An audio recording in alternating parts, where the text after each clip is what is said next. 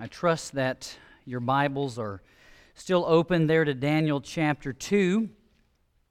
I know that was a long scripture reading, but may I remind you those 10 minutes are the only inerrant part of our service today.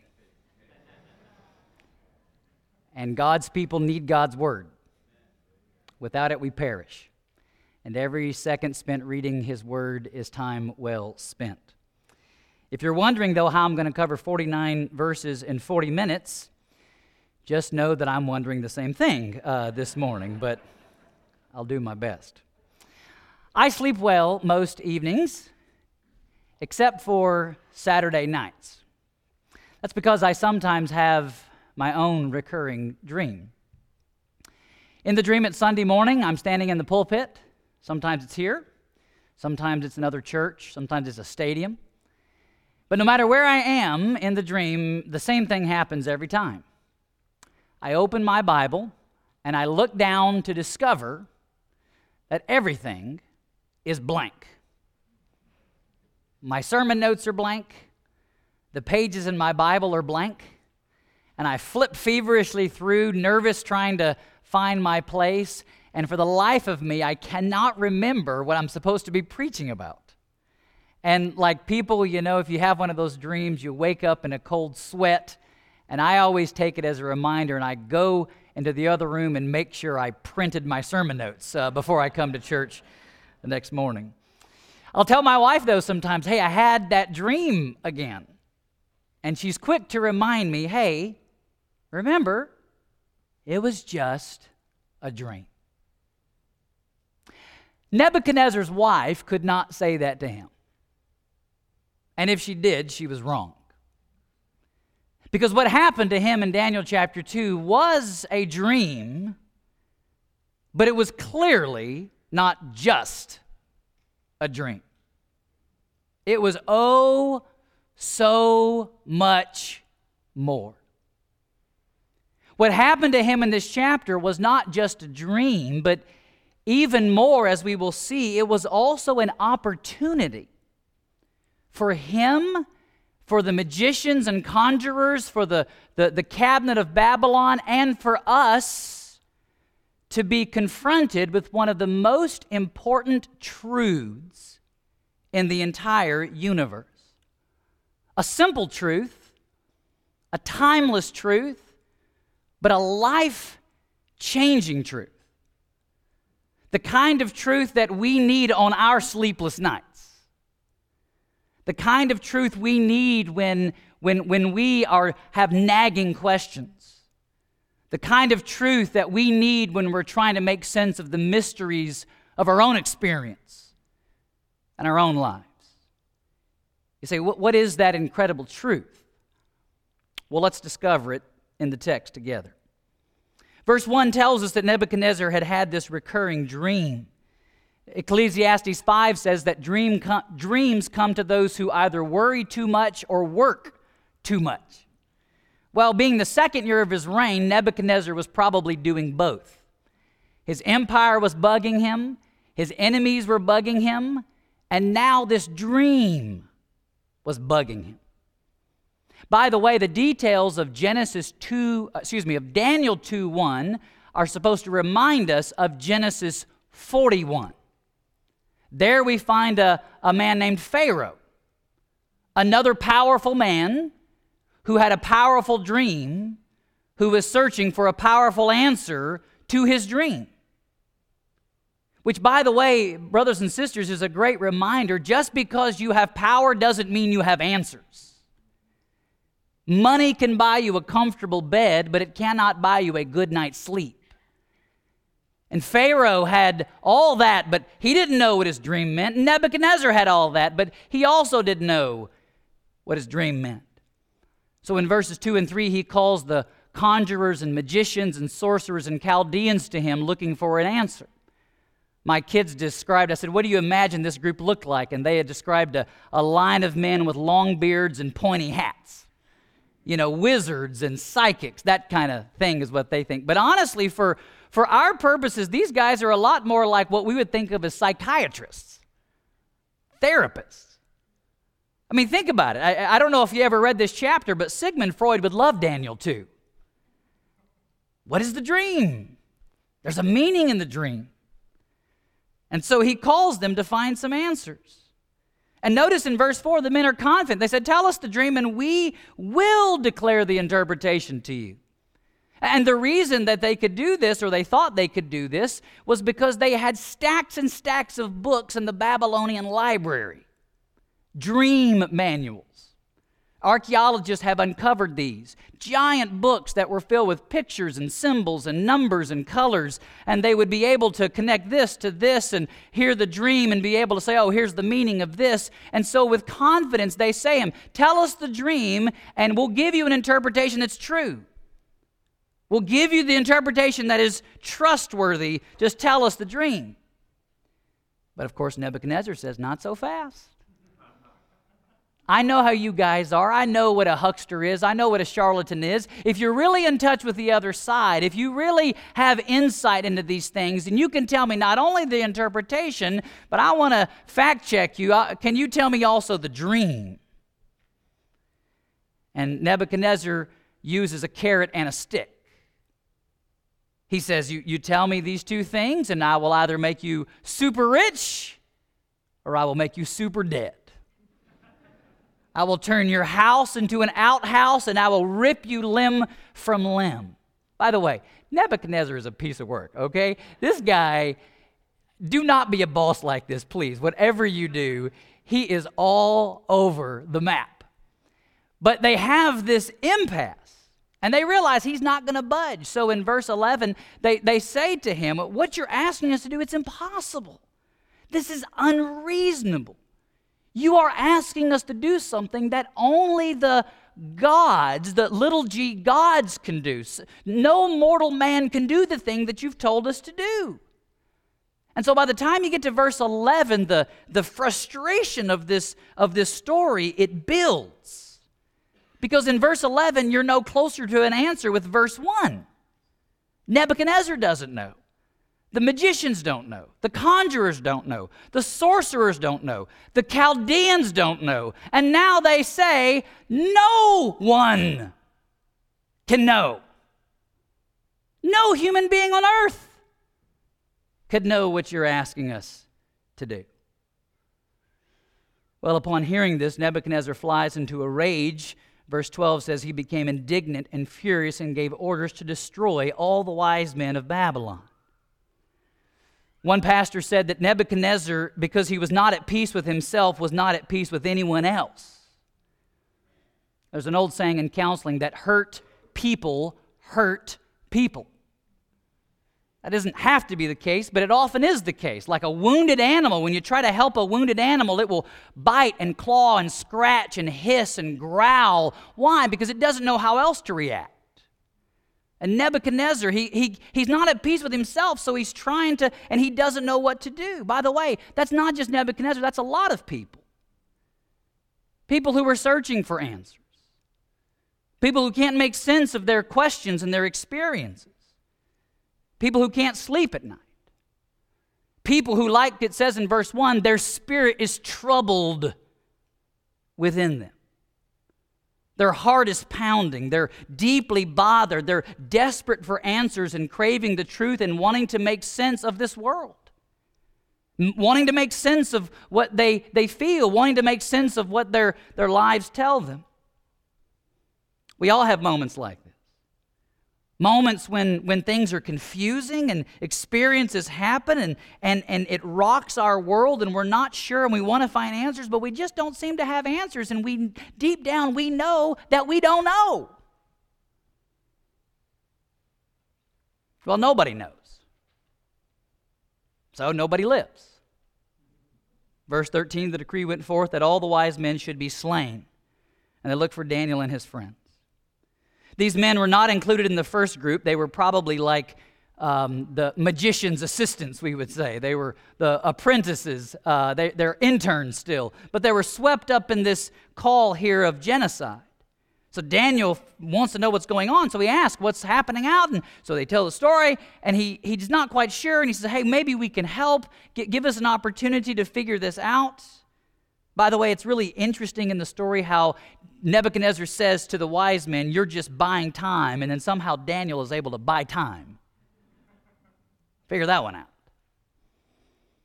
But Daniel says, Give us some time, and they get it. And so what happens? Verse 17 the Daniel went to his house and informed his friends Hananiah, Mishael, and Azariah about the matter, so that they might, watch this, request compassion from the God of heaven concerning this mystery.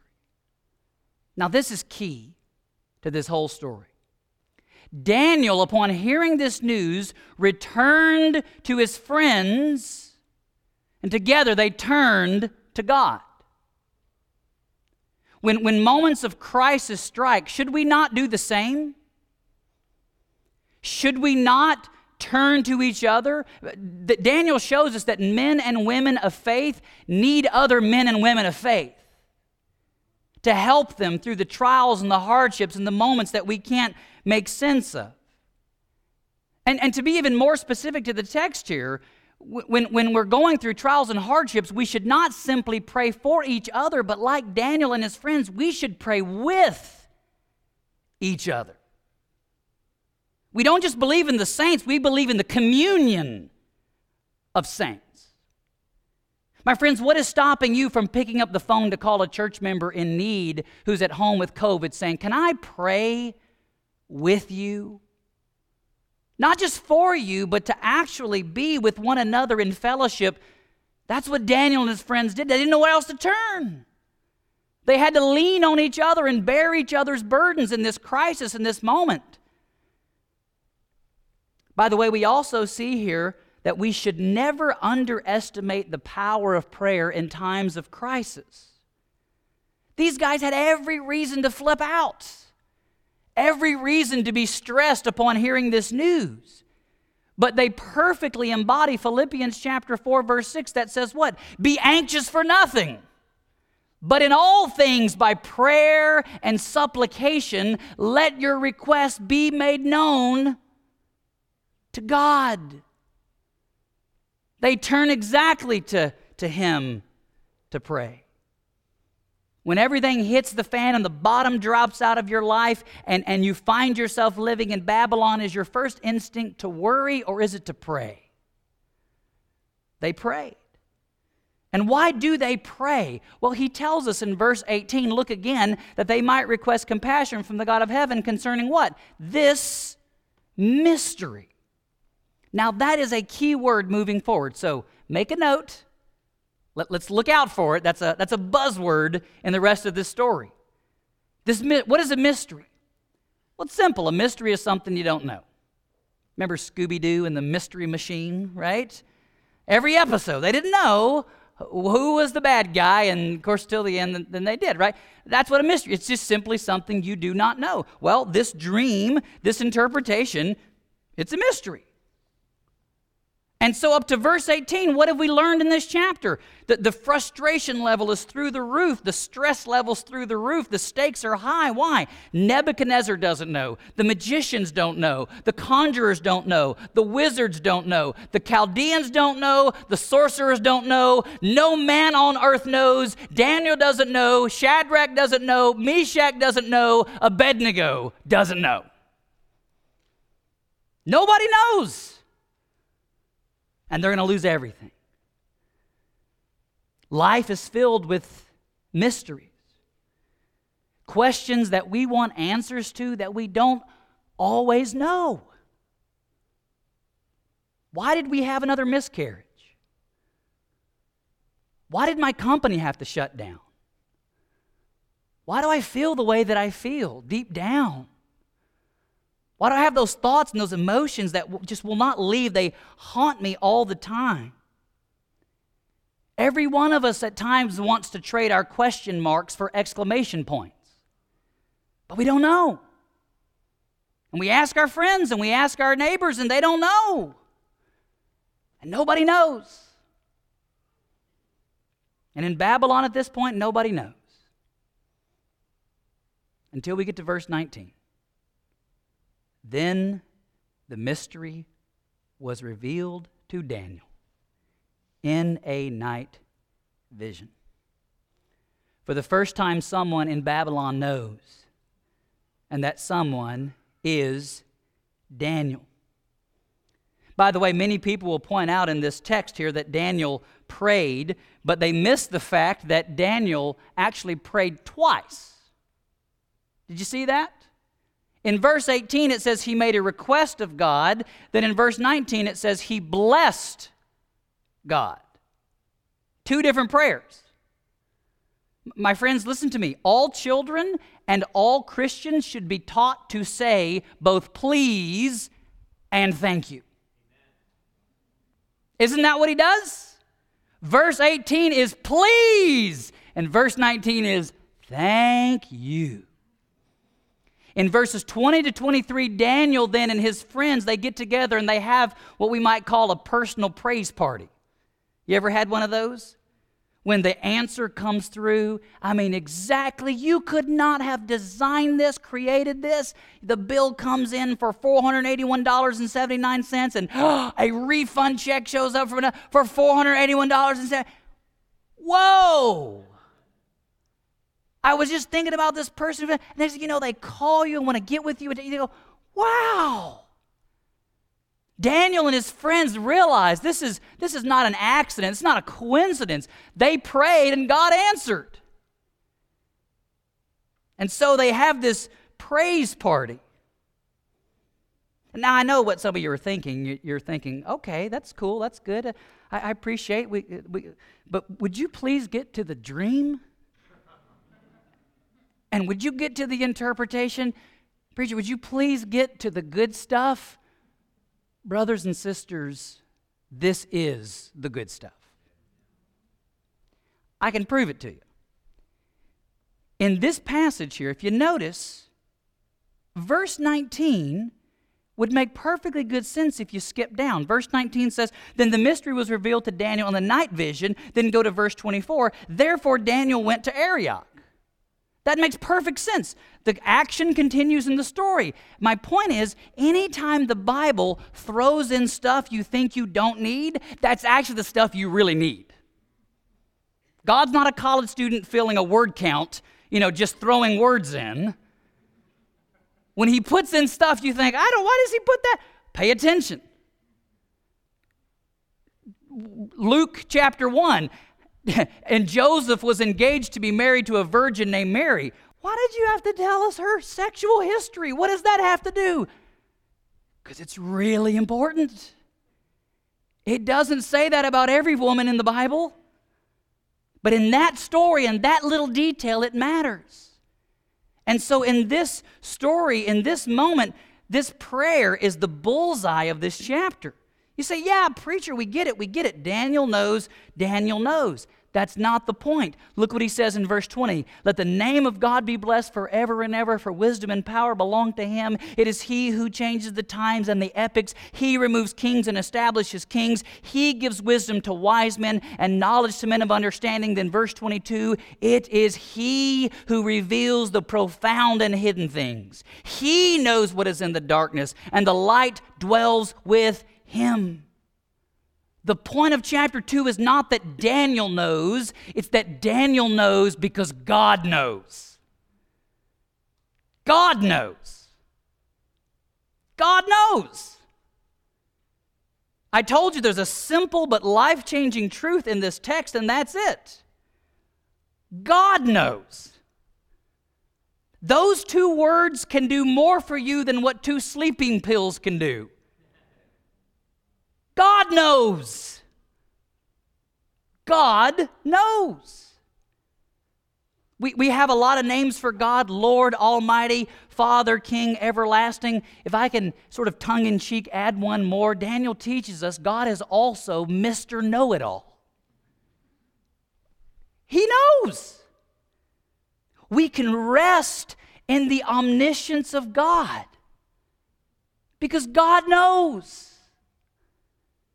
The first step in finding the answers to the mystery of life is this two word truth God knows. The first step of faith as a Christian, day by day, is to start with this basic understanding God knows. But so many of us, like Nebuchadnezzar, think we can figure it out. We can do it. We can solve it. We can do it in our own strength, and we want to lean on our own understanding.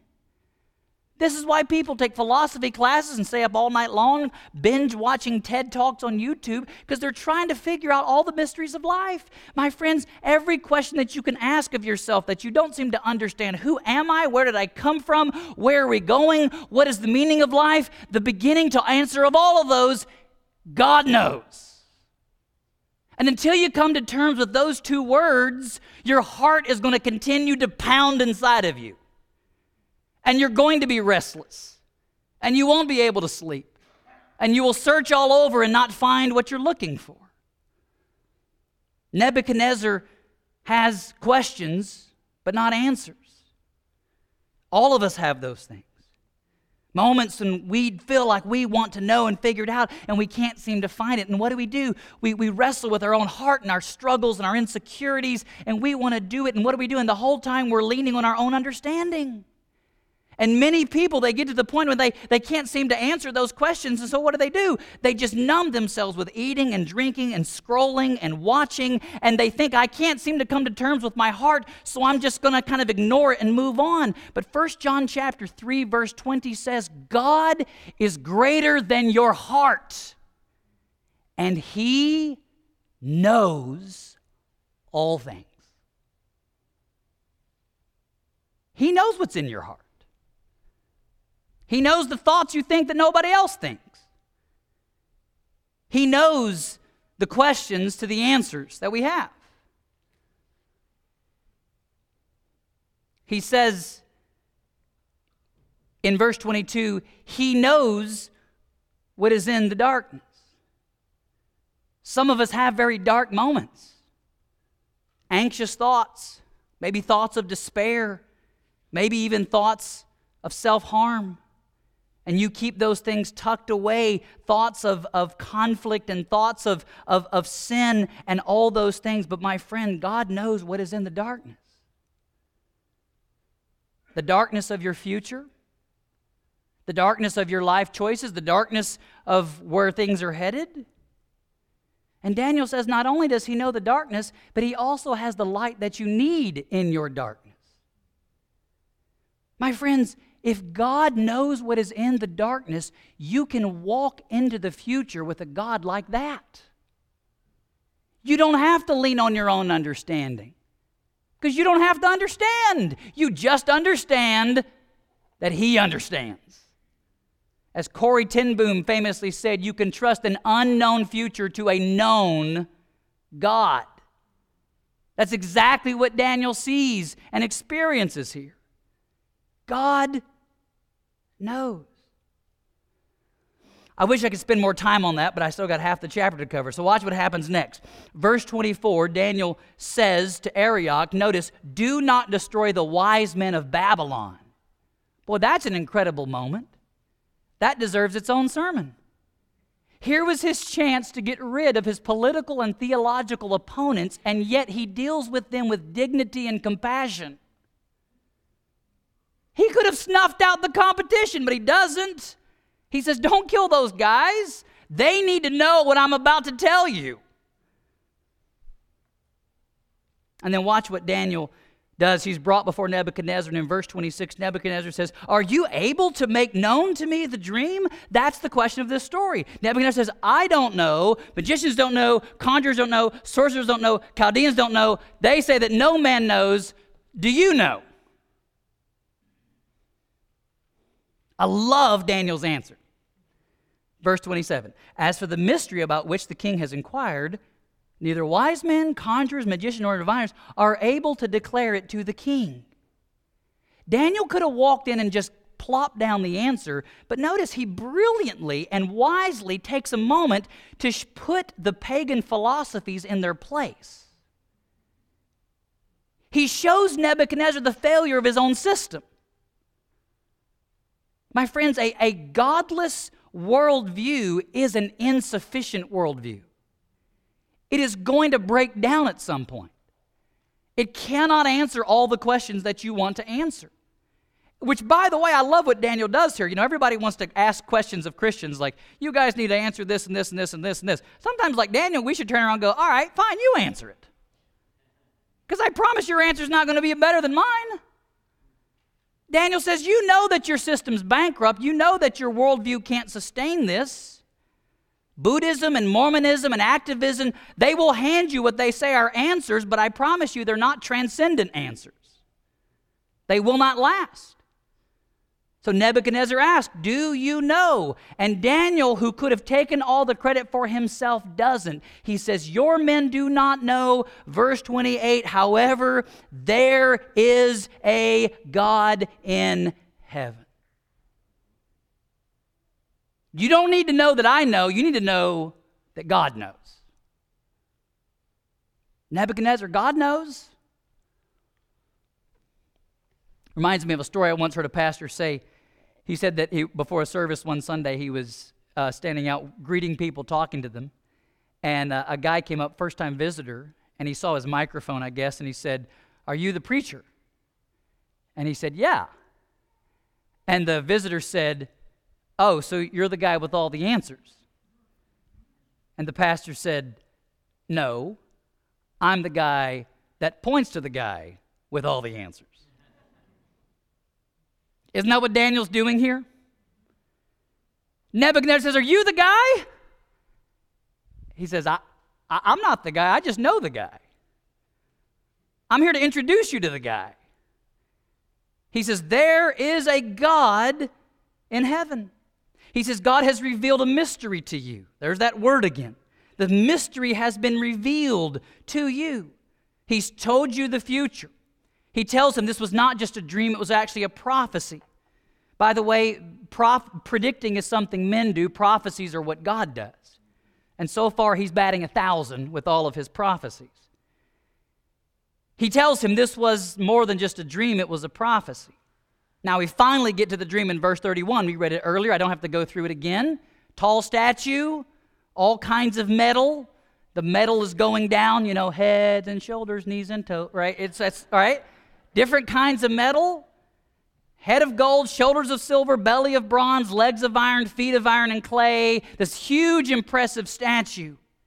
And so he tells them all this and the details. Verse 36 this was the dream. Now he says, We will tell its interpretation to the king.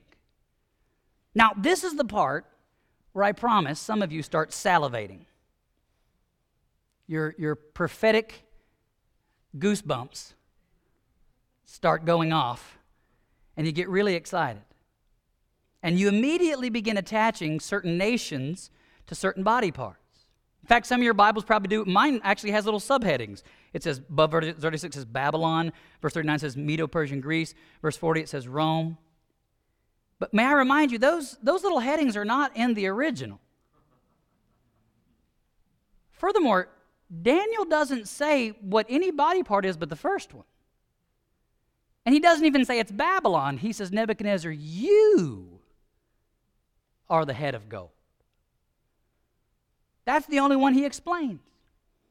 Now, people get very caught up and they start running with it. They say, oh, yeah, and they start labeling all the parts based on what we know in history and other events. And they'll say, oh, yes, and then you get down further down the statue, and this big toe was this king in the ancient world, and this, this, this other toe here was this president from the 1930s, and this little piggy went wee, wee, wee all the way home, or something like that, you know?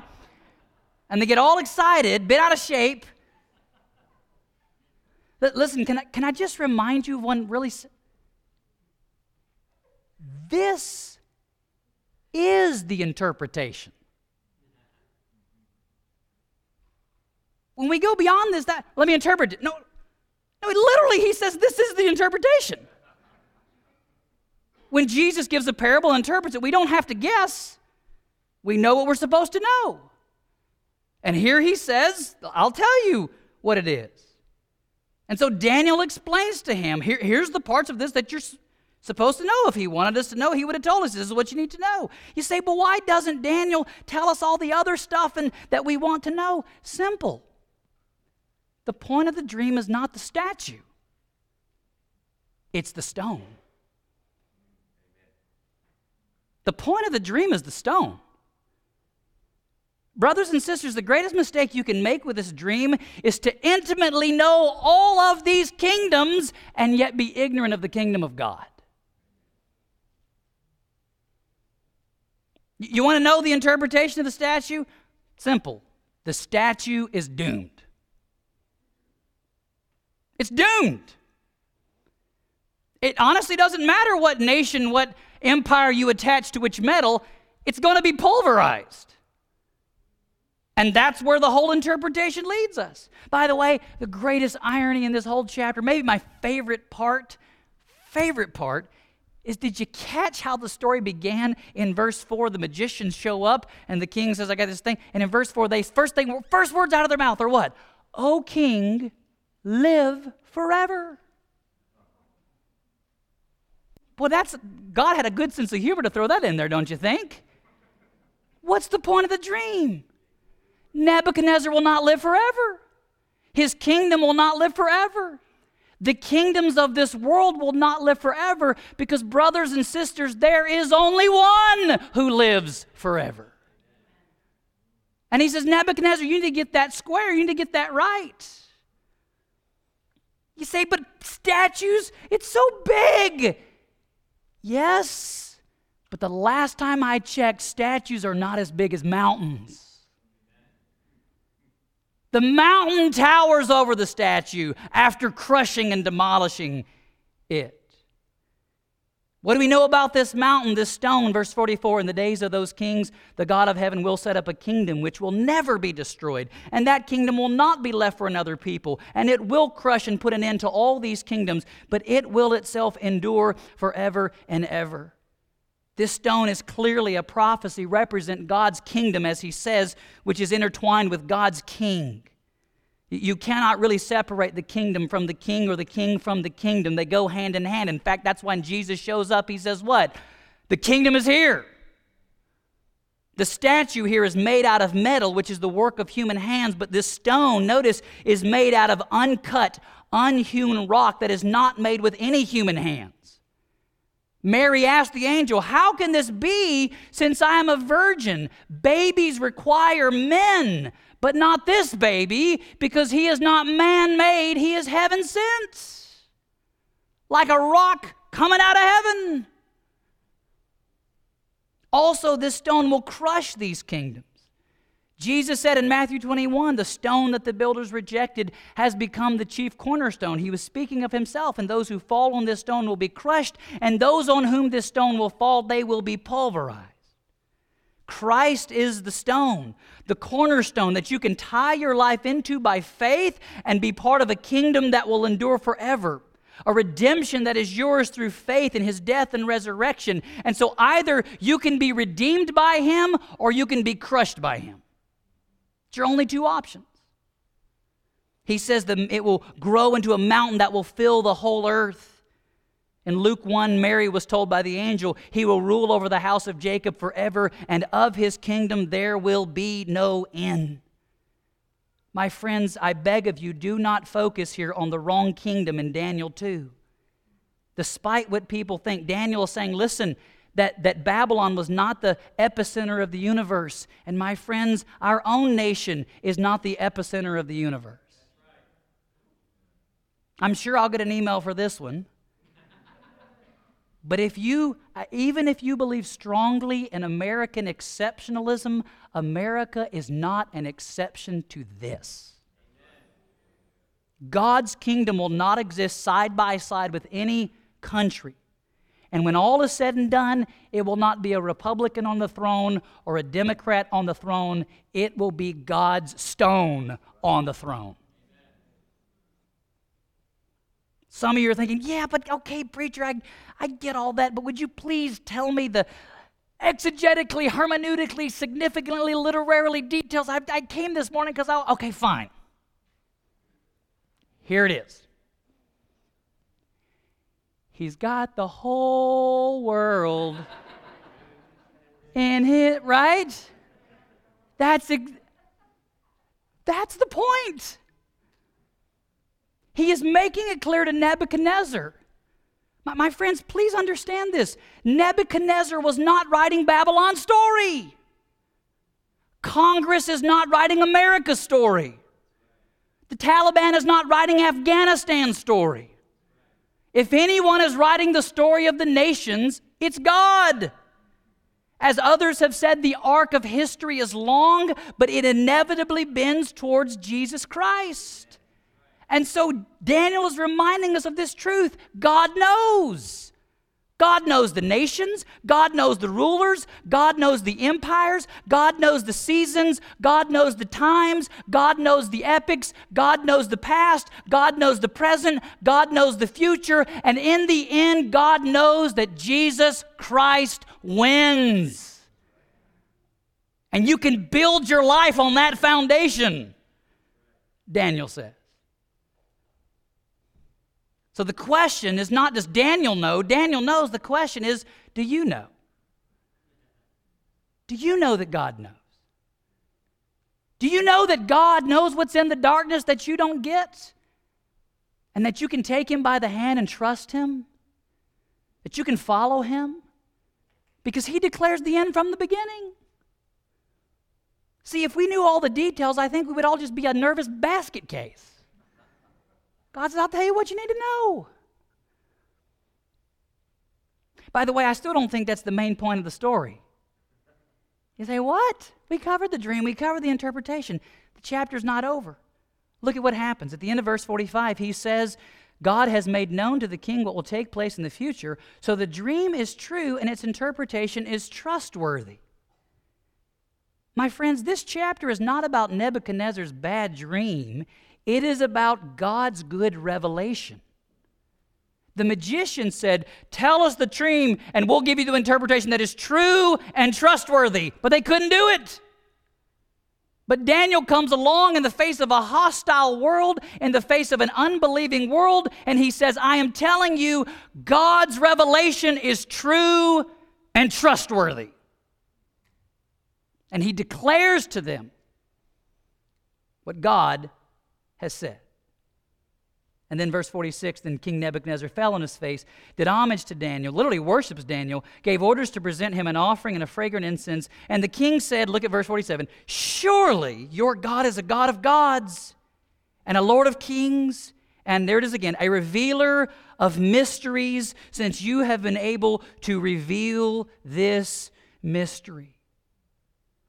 The point of the story, I don't think, is not just that Daniel knows, and it's not just that God knows. The point of the story is that now Nebuchadnezzar knows that God knows. I said it last week.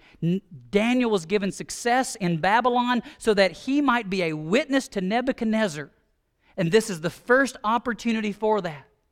Daniel's now leveraging his position to make known the glory and the kingdom of God to a man who would not know otherwise.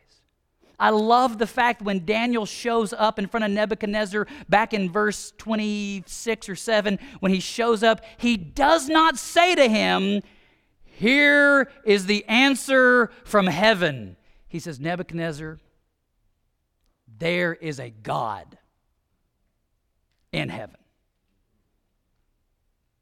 I'm telling you, brothers and sisters, people all around us, your workplace, your own children, teenagers, roommates, they think that what they want and need is answers. I'm telling you, what they need is God.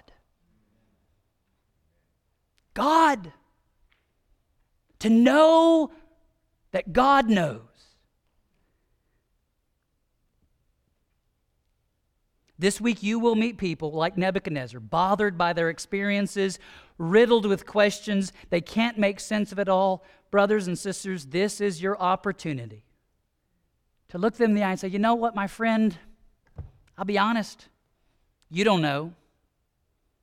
I don't know. But I do know that God knows.